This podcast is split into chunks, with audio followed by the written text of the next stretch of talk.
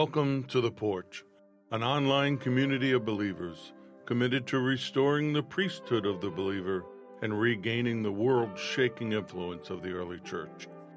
The church age is still in effect. The day of Pentecost is ongoing. The fire of the upper room still burns. This is where we get back to basics, the red letter basics, by examining the Word of God and the example of the Book of Acts Church to discover how the early church served the Lord. In doing so, we discovered the church the Lord intended and not the one that man created. The porch on the air since March of 2010 can only be heard on Firefall Talk Radio, which is a part of the Firefall Media Group.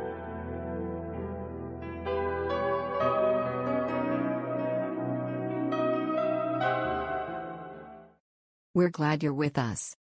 To reach us, click the contact button on the Firefall Talk Radio homepage at firefalltalkradio.com. If you want to support what we do, there are ways to do that, starting with the PayPal link at the bottom of the homepage. You can also use the Venmo app, which is easier to use and has fewer fees, where we can be found under at Firefall Media Group. One word. Uppercase on FMG. Thank you to each and every one of you who support what we do. We appreciate your support and encouragement. Give as the Lord leads. And now, to the Bible study with Richard Grund. Habakkuk 3 17 and 18 says this Though the fig tree may not blossom, nor fruit be on the vines, though the labor of the olive may fail, and the fields yield no food, though the flock may be cut off from the fold, and there be no herd in the stalls, Yet I will rejoice in the Lord. I will rejoice in the God of my salvation. And while it's not necessarily about praise, it is about rejoicing in difficult times. Psalm 7 17 says, I will praise the Lord according to his righteousness, and will sing praise to the name of the Lord Most High. Well, I praise him. I praise him for my home, for my wife of over 40 years. I've family, our sons, daughter in laws, grandsons, our furry kids, and every possession I have comes from Him. I praise Him for His provision and protection over each and every one of us, for the dreams and the visions, uh, for the healing virtues, for the fact that His word is still good. It's yea and amen. His promises have not failed. I praise Him for divine favor and revelation, for being a new creation, living in these obviously prophetic times. I praise Him for America, even with everything going on right now, and it seems so dark. I praise Him for living in a country that I can do this with you without fear of reprisal or anybody trying to stop me. And I praise Him for the signs He's giving us that He's getting ready to return. I hope you're listening to me each week when I say that, so get ready. Psalm 122, verse 6 says, Pray for the peace of Jerusalem. May they prosper who love you. Jerusalem is the apple of his eye. Israel is his nation. We are grafted into the vine. So I know when I pray for them, I'm praying for us. Praying for America during this tumultuous time. I'm praying for godly leaders to stand up and for righteous citizens to start praying and doing what they need to do praying for justice and righteousness and for every evil thing to be exposed and dealt with. Our God is a God of justice and righteousness and holiness, and all I'm doing is asking Him to be as good as His nature. Pray for the fatherless, the widows, the persecuted, the martyred, the innocents, and those who are victims of injustice, the slaughter of the innocents in and out of the womb, both human and animal for the missing and exploited children, for the victims of sex trafficking, human trafficking, a diabolical, demonic enterprise that's been around way too long. I long for the day that it's no longer here. I pray for our brothers and sisters around the world who are being persecuted, being martyred, being punished for their faith. So many every day. In North Korea, if you're a Christian, they put you in prison. No questions asked, no stop and go, no collecting anything. I pray against the religious persecution, the anti Semitism that seems to be growing each day. I don't know how people can ignore it, but many are. The spirit of the Antichrist becomes bolder as the time of its personal unveiling draws near. So let's pray. Let's pray for divine wholeness, health, continue healing as we get back to our divine design, the way we were designed to be, the way He intended us to be. Part of that's our fault. We don't eat right. We don't exercise. We don't do the things He's asked us to do. Part of that's our ancestry, and part of it's the world we live in. So let's deal with it. Let's start with prayer. Let's start with taking it to Him. So if you're injured or you're sick right now in heart, mind, body, soul, or spirit, I pray that He would touch you and heal you. Pray for protection over each and every one of Psalm 91 covering, for inspiration, the fire of the Holy Spirit to rise up in the remnant, to wake them up, that they would answer the call to action, that those that have been blessed would be a blessing, that the doors would open, that we would prosper in accordance with His word, that the conduit, open conduits of His blessings would flow to fund the dreams and the visions and the missions that He um, has ordained for us and the assignments He's given us. And of course, we pray for our lost family members that they would become saved, born again, healed, and delivered. I want to offer up a prayer for a close friend of mine, Rick, in Winter Haven, Florida. He's uh, my former Taekwondo teacher under whom I got my black belt. He's been in the hospital with pneumonia and COVID. Uh, as of yesterday, he wrote and says, I'm doing much better. Thanks. It's probably my best day so far. Got up this morning, was able to freshen up, put on clean garments, get my bed refreshed. I've been back to bed, been walking around the room, sitting, reading, doing breathing exercises. So I feel much better. I can feel it breaking up in my chest, and obvious th- things are coming up. So I'm seeing movement and improvement today. He gave me an update. I have to go through a treatment series. It'll take me through Friday, and then they'll evaluate my release. I'm feeling better and stronger in Jesus' name. I am completely healed thank you for your prayers. Uh, Deb here in Orlando, my wife is asking for prayer for our daughter in law's mother. Her name is Maria. She's in Portugal. Her house had an electrical fire last night, destroying much of the house. She got out safely, but during the lockdown there, it's very difficult to get things straightened out. So please pray for her. Pray for Maria and her family. Keep them in your prayers and pray that the Lord would supernaturally help them in this situ- situation. Kim in Fort Mitchell, she wrote me and said, I'm a little stretched out, but I have much to be so grateful for. I know who saved my soul and who keeps me sober every day. So thank you, Lord, for my family, my children, my husband, my friends, Bruno, her dog, the porch, the porch community, and everything he provides and teaches me. She says, Father, I need your favor concerning my mother's house in Germany. The situation is so complicated, but you already know the outcome of this. I trust you, Father. May your will be done. I'm Also praying for this legal matter in Germany to come to an end. Lord, so much is happening in this world that is not my home. Help me to stay focused and keep my eyes on you, God. Help my husband through his grief of losing his grandmother. Keep my family safe as well as the Porch families. Uh, praying for Richard's friends suffering from COVID and everyone else's family members who suffers from this virus. Praying for my daughter, Tayana. Help her find her purpose in this life. Let her keep our eyes on China, praying against every attack of the enemy. Uh, uh, in the future, Father, I'm praying for all the souls to be saved, and not a few, as many as possible, and show me what I can do to help with that in Jesus' name. Well, Father, you know all these things. We're not telling you anything you don't know, but you asked us to bring them to you, to speak them out, to come into agreement. So that's what we're doing right now and everyone listening is offering up their prayers that we've not spoken to you. So we thank you. We thank you for who you are. We thank you for being our Abba, our Father, our Papa.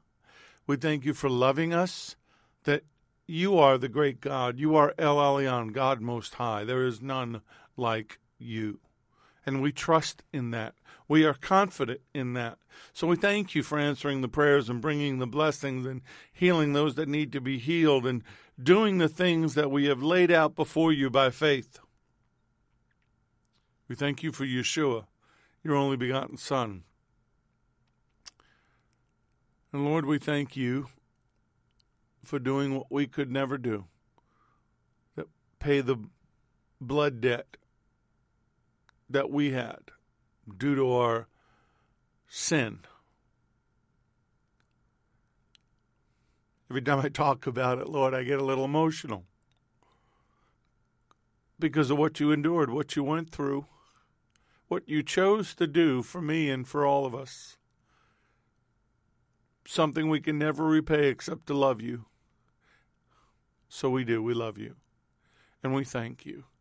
We need you right now. We need your reassurance. We need to see you act upon the things in this world that deserve justice.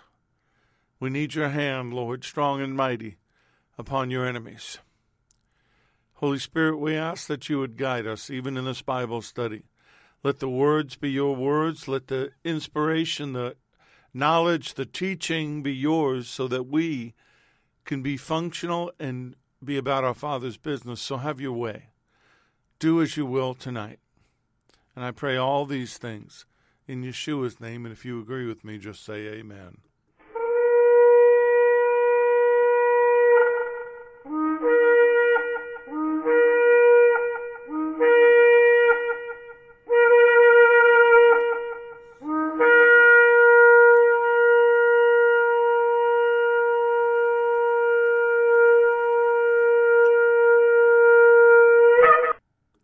Lessons are proprietary information except where noted the information comes from outside sources. combination of that information the matter presented is exclusive, cannot be repeated or used without permission. The date of this broadcast serves as the registered date of the following information. So we've been starting out with the Lord's Prayer. And I haven't felt led yet to stop it, so we're going to continue. Matthew 6, 9 through 13. If you know it by heart, do it with me. Our Father in heaven, hallowed be your name. Your kingdom come. Your will be done on earth as it is in heaven. Give us this day our daily bread, and forgive us our debts as we forgive our debtors. And do not lead us into temptation, but deliver us from the evil one. For yours is the kingdom and the power and the glory forever. Amen. So we've been talking about the promise of a homeland that he made to Abraham, which unfolded through Jacob and Isaac and was fulfilled in, through Moses and Joshua. It took 400 years from the time the promise was made, but he kept it. Moses taught that the land had been held in trust, belonging to God's people, and that obedience to God's ways brought blessing in the land, and disobedience brought his judgment. Last week we talked about that before the promise happens, a relationship must be forged with the Lord. Abram, even before he became Abraham, had to establish a relationship of faith and trust. He had to leave the place of comfort and control into a place of the unknown. You see, we all want the promised land, but we don't want the unknown. We we want it without the effort. We want it without the relationship to obtain it. And we forget that the initiative was always from a divine perspective. God took all the initiative. He approached Abraham, or Abram at that time, spoke to him in a vision, uh, did that binding blood covenant by splitting the animals and walking through it, a, a formal covenant to secure the verbal one. And if you remember, he cut the animals in half and they both parties had to walk through basically saying if may I become like these animals if I break my word. But he put Ab- Abram to sleep. And God walked through it all by himself. He alone did it.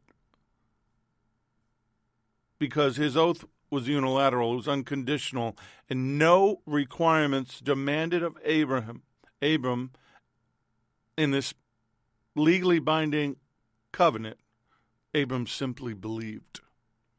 The Abrahamic covenant is the Old Testament model for the new covenant in Yeshua HaMashiach, Jesus the Messiah. And the new covenant, bringing still closer friendship, relationship, and higher blessings, is sealed by the blood of the Messiah. And he represented both God and man in that deal. So the promise is sealed in the blood, his blood. and not even 400 years of bondage could interfere with God's plan to fulfill the covenant he made. Why? Because the promises of God are yea and amen. If he said it, he will do it. He promised it to Abraham, Genesis 17:8. Also, I give to you and your descendants after you the land in which you are a stranger, all the land of Canaan, as an everlasting possession, and I will be their God. He promised it to Isaac in Genesis 26 3. Dwell in this land, and I will be with you and bless you. For to you and your descendants I give all these lands, and I will perform the oath which I swore to Abraham your father to Jacob in Genesis 28 13 and 15. And behold, the Lord stood above it and said, I am the Lord God of Abraham your father and the God of Isaac. The land on which you lie I will give to you and your descendants. Behold, I am with you and keep will keep you wherever you go. And I will bring you back to this land, for I will not leave you until I have done what I have spoken to you. We hear it again in Exodus 6 4 where he says, I've also established my covenant with them to give them the land of Canaan, the land of their pilgrimage in which they were strangers. See, if God makes a promise, he will be glorified. The problem that we have, I see in the church today, too many men and women and people want to be glorified. They want to act like they had something to do with it. They did not. He will be glorified, and he will not share his glory but He will share the blessings with you. But as you get close to the blessing, there are things required of you faith and action. So come with me and let's follow the journey. Let's go with them on this journey. Departing from Mount Sinai and the giving of the law, Israel followed Moses up to the very edge of Canaan. In the two years since the exodus from Egypt, God had proved his faithfulness and his power. You have the ten plagues against Egypt, the pillar of fire by night, cloud by day, to lead the people and shield them from the sun, the heavenly manna and miraculous provision, the wisdom given to the elders to judge and administrate, and then, most of all, you have the encounter with the tangible, visible power of God on Mount Sinai.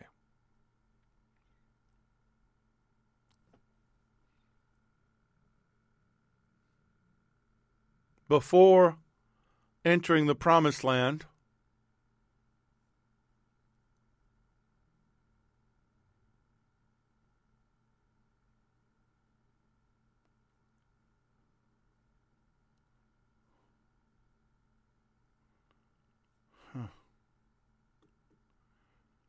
I'm being told that you can't hear me. Can anybody else confirm that? Let's, let me stop here for a second. I don't understand what's going on. I'm watching the levels rise.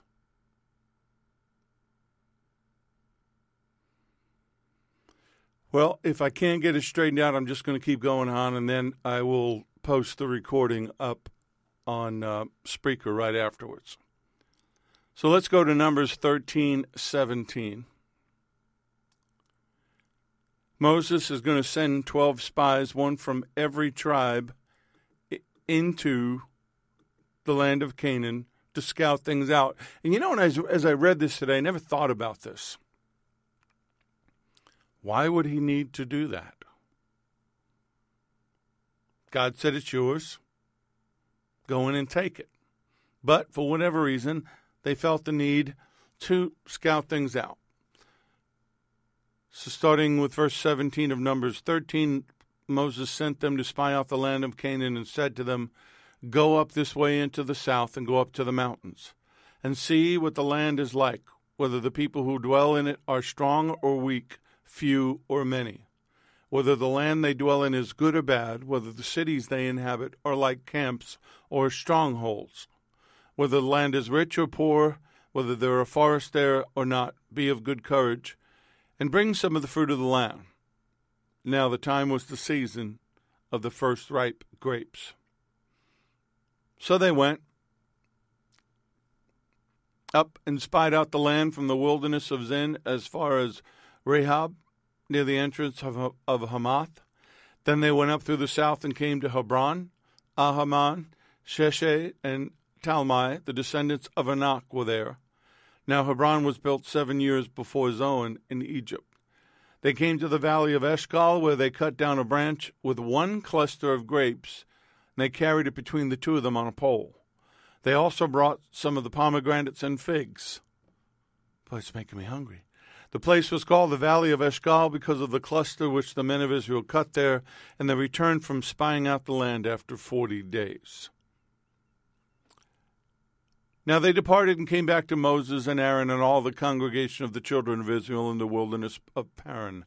At Kadesh, they brought back word to them and to all the congregation and showed them the fruit of the land. Then they told him and said, We went up to the land where you sent us. It truly flows with milk and honey. This is its fruit. Nevertheless, the people who dwell in the land are strong, the cities are fortified and very large. Moreover, we saw the descendants of Anak there. The Amalekites dwell in the land of the south, south. The Hittites, Jebusites, and Amorites dwell in the mountains and the Canaanites dwell by the sea along the banks of the Jordan. Now, this must have caused a, a big reaction from the crowd. So Caleb quiets the people before Moses and said, Let's go up at once and take possession, for we are able to overcome it. But the men who had gone up with him said, We're not able to go up against the people, for they are stronger than we. And they gave the children of Israel a bad report of the land which they had spied out, saying, the land through which we have gone as spies is a land that devours its inhabitants. And I think they meant literally the Nephilim were cannibals. And all the people we saw in it are men of great stature. There we saw the giants, the descendants of Anak came from the giants, and we were like grasshoppers in our own sight. So were we in their sight. So even though the Lord has promised this land to them, even though they brought back this giant cluster of fruit. All they can think about is that there are giants capable of great destruction and violence. And this is confirmed in Deuteronomy 9, uh, verses 1 and 2. Hear, O Israel, you, you are to cross over the Jordan today and go in to dispossess nations greater and mightier than yourself, cities great and fortified up to heaven, a people great and tall the descendants of the Anakim, whom you know and whom you have heard it said, who can stand before the descendants of Anak. Previously in Deuteronomy 2.10, it talked about the Emim, another uh, tribe of Nephilim, had dwelt there in the past, a people as great and numerous and as tall as the Anakim. Well, who were the Anakim? They were the descendants of a man named Anak, who we are told had three sons, Sheshe, Ahaman, and Talmai. That's in Joshua 15 and Judges 1. Now, Joshua later committed to the destruction of the Anakim. He was not fearful.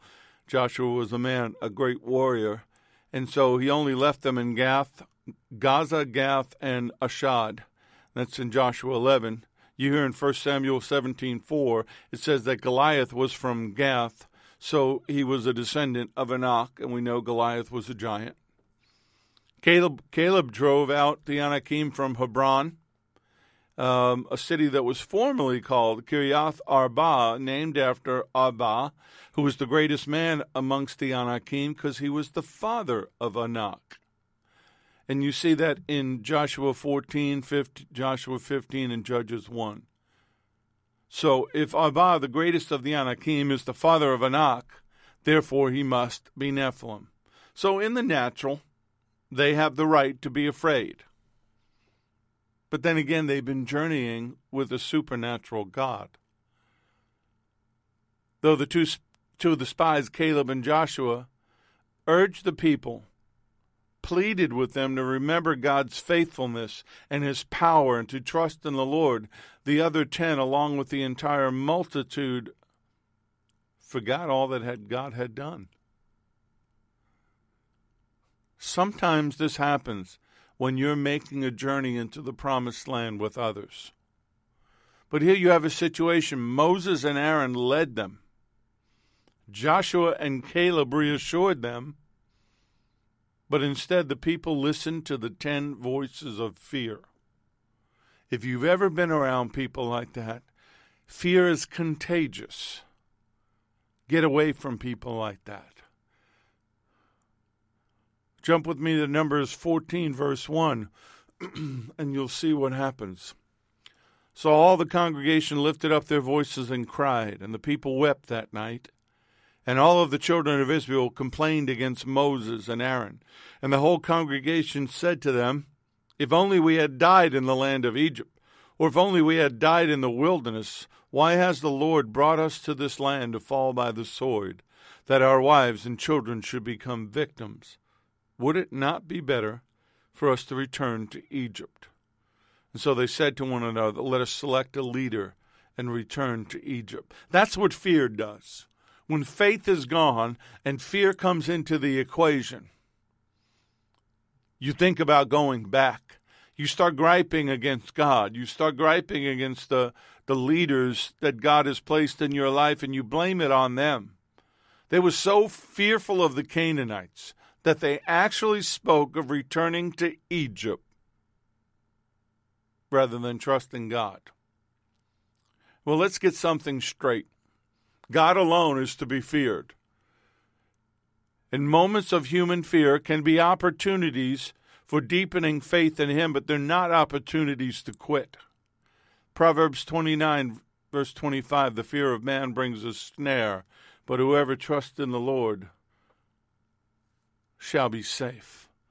Proverbs 3, verses 25 and 26 Do not be afraid of sudden terror, nor of trouble that comes from the wicked, nor of trouble when, it, when from the wicked it comes. For the Lord will be your confidence and will be your will keep your foot from being caught. They forgot the admonition of Deuteronomy 1:21. Look, the Lord your God has set the land before you. Go up and possess it. As the Lord God of your fathers has spoken to you, do not fear or be discouraged. The Dictionary of Bible Themes talks about faith as a constant outlook of trust towards God, whereby human beings abandon all reliance on their own efforts and put their full confidence in him, in him, his words and his promises. Folks, we're there right now in America. Going back is not an option when you're walking with God. Look at Luke 9, verse 62, and the Lord says to one of the people who says they want to follow him, No one having put his hand to the plow and looking back is fit for the kingdom of God. And that remark about being fit for the kingdom of God demonstrates the seriousness of commitment to Him. Putting a hand to the plow means you are engaging in the task, you're committed to the task. In this case, it's serving the kingdom. If you're looking back at the same time, it makes it very difficult to plow straight furrows. Looking back to our Egypt in the world disqualifies us from serving in the kingdom. If Jesus set his face to go to the cross to receive the promise for us, then we ought to commit to go all the way with Him, no matter the cost or the obstacles. The Matthew Henry commentary says those who begin with the work of God must resolve to go on with it, or they will make nothing of it. Looking back inclines to drawing back, and drawing back to perdition, which is destruction. For those those are not fit for heaven, who setting their faces heavenward face about, but he and only he that endures to the end shall be saved. Faith is believing that he can even when we think we can't. Hebrews 11:1 Faith is the substance of, now faith is the substance of things hoped for, the evidence of things not seen. Verse 6 But without faith it is impossible to please him. For he who comes to God must believe that he is, and that he is a rewarder of those who diligently seek him. Jumping down verses 8 and 10 By faith, Abraham obeyed when he was called to go out to the place which he would receive as an inheritance. And he went out, not knowing where he was going. By faith he dwelt in the land of promise as in a foreign country, dwelling in tents with Isaac and Jacob, the heirs with him of the same promise. For he waited for the city which has no foundation, whose builder and maker is God. A journey that began in faith from Egypt to the Red Sea crossing to everything that they endured is almost derailed by fear. But if he makes the promise, the promise is his to fulfill. People of faith will rise up and push back against the fear. And that's what we see in Numbers 14, starting with verse 6. But Joshua, the son of Nun, and Caleb, the son, the son of Jephunneh, who were among those who had spied out the land, tore their clothes. And they spoke to all the congregation and the, of the children of Israel, saying, The land we passed through to spy out is an exceedingly good land. If the Lord delights in us, then he will bring us into this land and give it to us, a land which flows with milk and honey. Only do not rebel against the Lord, nor fear the people of the land, for they are our bread. Their protection has departed from them, and the Lord is with us. Do not fear them. Let me say that last part again. Only do not rebel against the Lord, nor fear the people of the land for they are our bread. Their protection has departed from them, and the Lord is with us. Do not fear them. But fear was instilled, and it, it eradicated all the faith and triggered an ungodly response. That's a dangerous place to be, folks. If you allow fear in and faith leaves, you have entered a very dangerous, dangerous place. And all the congregation said to stone them with stones. Now the glory of the Lord appeared in the tabernacle of meeting before all the children of Israel. Had the glory of the Lord had not appeared in the tabernacle, they probably would have killed Joshua and Caleb and maybe even Moses and Aaron because of their lack of faith. God was angry with his people, and he was ready to destroy them on the spot. Only Moses' intercession spared them this faith. Folks, we need leaders to intercede. We need people that are real shepherds, real pastors, real leaders to intercede for the church and for this nation. And follow the example of Moses. So the Lord says to Moses, How long will these people reject me? And how long will they not believe me with all the signs which I have performed for them? I will strike them with the pestilence and disinherit them, and I will make you I will make of you a nation greater and mightier than they. Now Moses could have, could have easily said, "Oh, okay," but he didn't. He pleaded and interceded with the Lord. And so he says to the Lord, "Then the Egyptians will hear of it, for by your might you brought these people up from among them. And they will tell it to the inhabitants of this land. They will have heard that you, Lord, are among these people, that you, Lord, are seen face to face, and your cloud stands over them, and you go before them in a pillar of cloud by day and a pillar of fire by night. Now, if you kill these people as one man, then the nations which have heard of your fame will speak, saying, because the Lord was not able to bring this people to the land which he swore to give them, therefore he killed them in the wilderness. And now I pray, let the power of my Lord be great, just as you have spoken, saying, The Lord is long suffering and abundant in mercy, forgiving iniquity and transgression. But he by no means clears the guilty, visiting the iniquity of the fathers on the children to the third and fourth generation. Pardon the iniquity of this people, I pray according to the greatness of your mercy, just as you've forgiven this people from Egypt even until now. Well, he must have touched the Lord's heart. The Lord said, I have pardoned according to your word, but truly as I live, all the earth shall be filled with the glory of the Lord.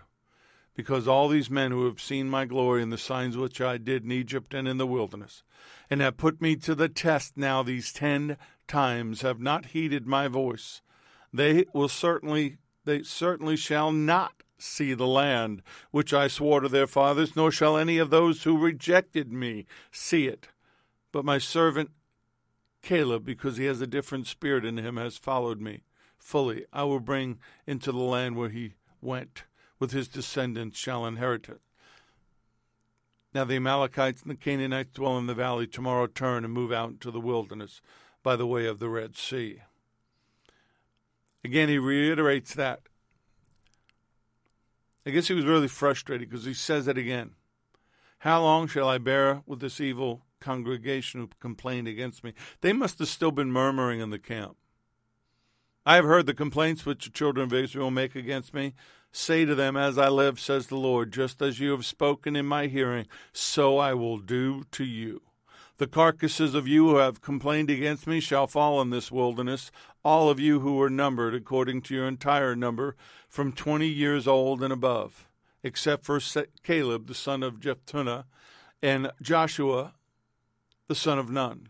You shall by no means enter the land which I swore I would make you dwell in. But your little ones, whom you said would be victims, I will bring in, and they shall know the land which you have despised. But as for you, your carcasses shall fall in this wilderness, and your sons shall be shepherds in the wilderness forty years, and bear the brunt of your infidelity, until your carcasses are consumed in the wilderness. According to the number of the days in which you have spied out the land, forty days. For each day you shall bear your guilt one year, namely forty years, and you shall know my rejection. I, the Lord, have spoken this. I will surely do this I will surely do so to all this eagle congregation who are gathered together against me in this wilderness. They shall not be consumed, and there they shall die. Now the men whom Moses sent to spy out the land, who returned and made all the congregation complain against them by bringing a bad report of the land, those very men who brought the evil report about the land, died by plague before the Lord. But Joshua the son of Nun and Caleb the, the son of Jephunneh remained alive of the men who went to spy out the land. Pretty heavy stuff. Obedience is the condition for your entrance and journey into the promised land. What's so difficult about that? Really, what is so difficult about trusting God? and not listening to your own mind, your own spirit, or to the flesh, or to others. He's made promises. You shall walk in all the ways which the Lord God has commanded you, that you may live, and that it may be well with you, and that you may prolong your days in the land which you shall possess. It was told to them early on. But this example became an example to Israel. It should be an example to us. Psalm 120, Psalm 106, verse 24. Then they despised the pleasant land. They did not believe his word, but complained in their tents and did not heed the voice of the Lord. Therefore he raised up his hand in an oath against them, to overthrow them in the wilderness, to overthrow their descendants among the nations, and to scatter them in the lands.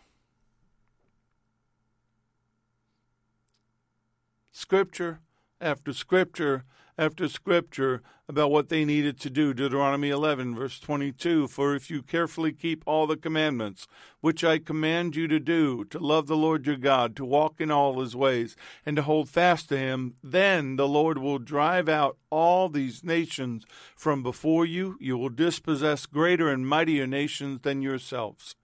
Every place on which the sole of your foot treads shall be yours from the wilderness and Lebanon, from the from the wilderness and Lebanon, from the river, the river Euphrates, even to the western sea, shall be your territory. No man shall be able to stand against you. The Lord your God will put the dread of you and the fear of you upon the land where you tread, just as he said to you. I think we're in a place right now as a nation where we've lost our way. We have forgotten who He is. We have forgotten that He ordained the birth of this nation. But we allowed people to come in, corrupt people, ungodly people, people that worship pagan gods, and we allowed them to corrupt the nation. And so now we're being tested again.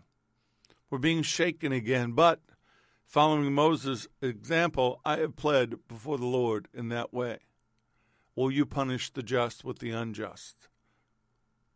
Will you allow the children who were obedient and loyal to you be seen as a reproach? But this was a promise God made. If He's made you a promise, and that's a promise you know is from Him, has been confirmed by two or three witnesses who don't know what the other witnesses said, don't don't manipulate a confirmation. People will come to you and tell you something that confirms something someone else says, and God will do that two or three times. You might even have to do like Gideon and lay a feast and a fleece before the Lord and ask Him to confirm something in a supernatural way. But once He's done it, you have to hold on to it.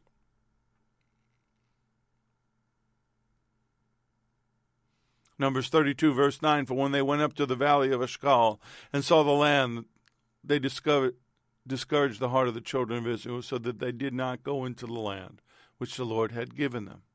So the Lord's anger was aroused on that day, and he swore an oath, saying, Surely none of the men who came up from Egypt, from twenty years old and above, shall see the land which I swore to Abraham, Isaac, and Jacob, because they have not wholly followed me, except Caleb, son of Jephunneh, the Kenizzite, and Joshua, the son of Nun, for they have wholly followed the Lord. So the Lord's anger was aroused against Israel, and he made them wander in the wilderness forty years until all the generations that had done evil in the sight of the Lord was gone. Don't mess up when you're on the verge of entering the promised land. The land was a promised inheritance. It was extremely fruitful and full of blessings. They were called to the land, and it was theirs.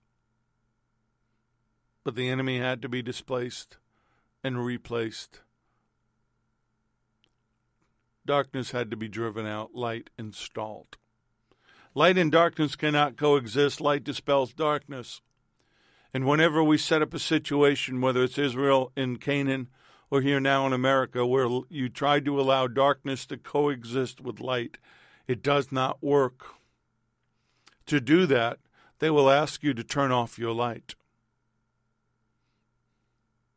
sin and holiness and righteousness cannot coexist.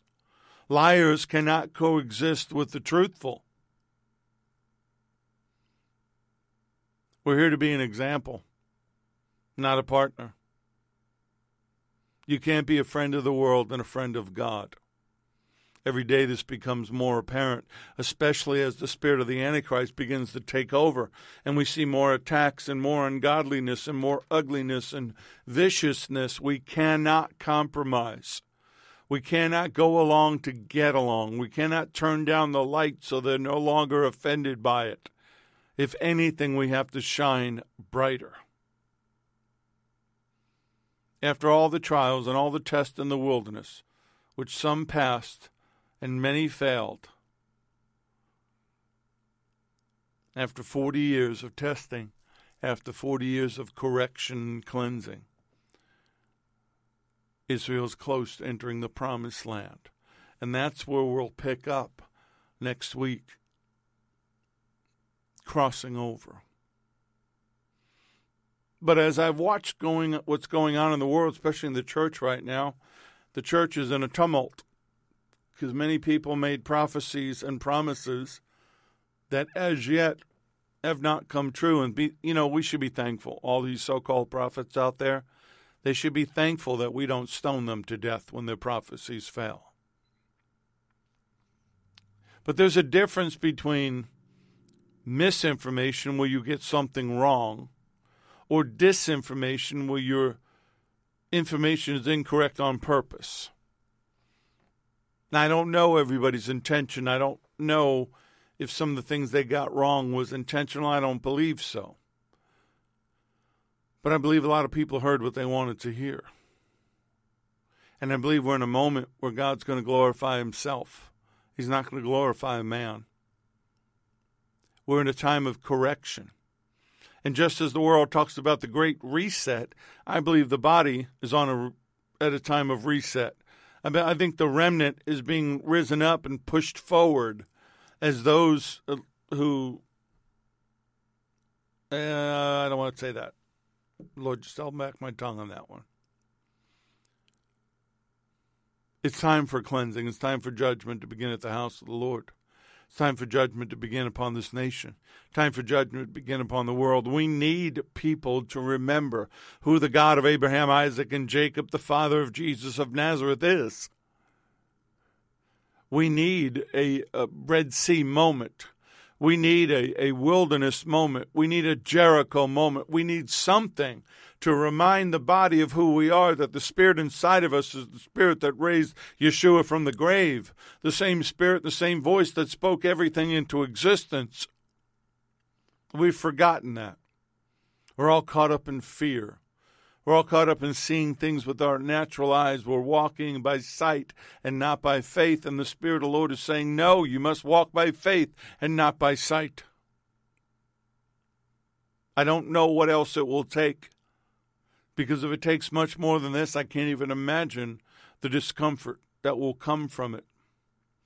I'm praying that leaders and believers everywhere are before the Lord like Moses was, pleading with him with the same logic repenting, apologizing, and saying, Lord, if you allow this to happen, how does that glorify you? Entering the promised land is a responsibility. Yeah, it's a free gift. I won't deny that. But it's a responsibility. It's a responsibility we have to live up to. We need to have faith. We need to have obedience. We need to have action. Uh, for some reason, that message doesn't resonate today. Everybody wants a fast food God. Hey, here's my here's my 25 cents of praise. What can I get for that? No. It's time to praise. It's time to pray. It's time to believe in ways we've never be- believed before.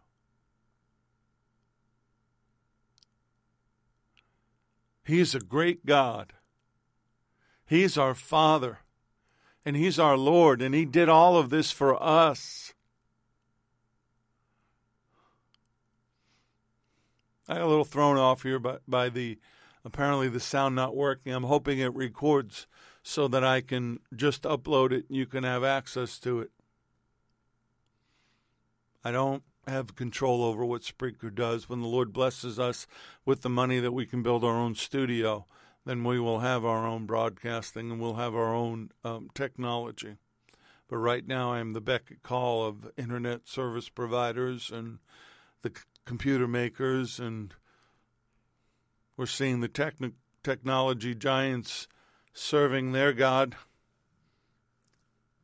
So, Lord, I just come to you now. I come to you as your son. I come to you as your servant. I come to you as somebody who loves you. I believe that I would have stood with Joshua and Caleb. They sound like my kind of people. Lord, we need Joshua's and Caleb's now. So I pray that. I pray that you'd awaken the Joshua and Caleb's in the land. I pray that you'd awaken your remnant in such a way that, like the resistance fighters in World War II, we become the thorn in the side of the enemy. And no matter how big and bad and powerful they think they are, we'll do what you call us to do. But right now, Lord, again, I pray for favor, grace, and mercy for us and for this nation and for all believers out there, Lord, and everybody that will be affected by what's going on. I pray for your sons and your daughters, anyone with fear right now. I speak to that fear. I bind it in the name of Yeshua.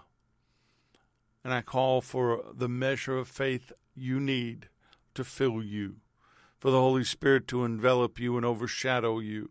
And if you're not filled with the Holy Spirit, to be filled with the manifestation of the fruit and the gifts into your life so that you can function in the kingdom of God as you've been designed to function. Lord, I praise you. I praise you that whatever you're doing, you're in control. We trust you. We trust your promises. We trust your word. And we long for the day that we see you face to face. But until then, we will occupy. We will tarry. We will do what you've called us to do. We will stand.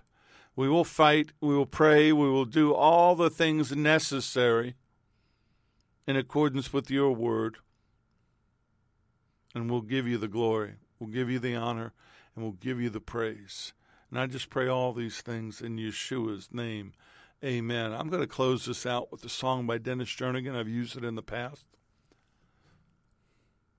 And then after that will be the sound of the shofar. But let me bless you. May the Lord bless you and keep you. May the Lord make his face to shine upon you, be gracious unto you. May the Lord lift up his countenance upon you and give you peace, give you shalom. I'm Richard Gunn. This has been The Porch on Firefall Talk Radio.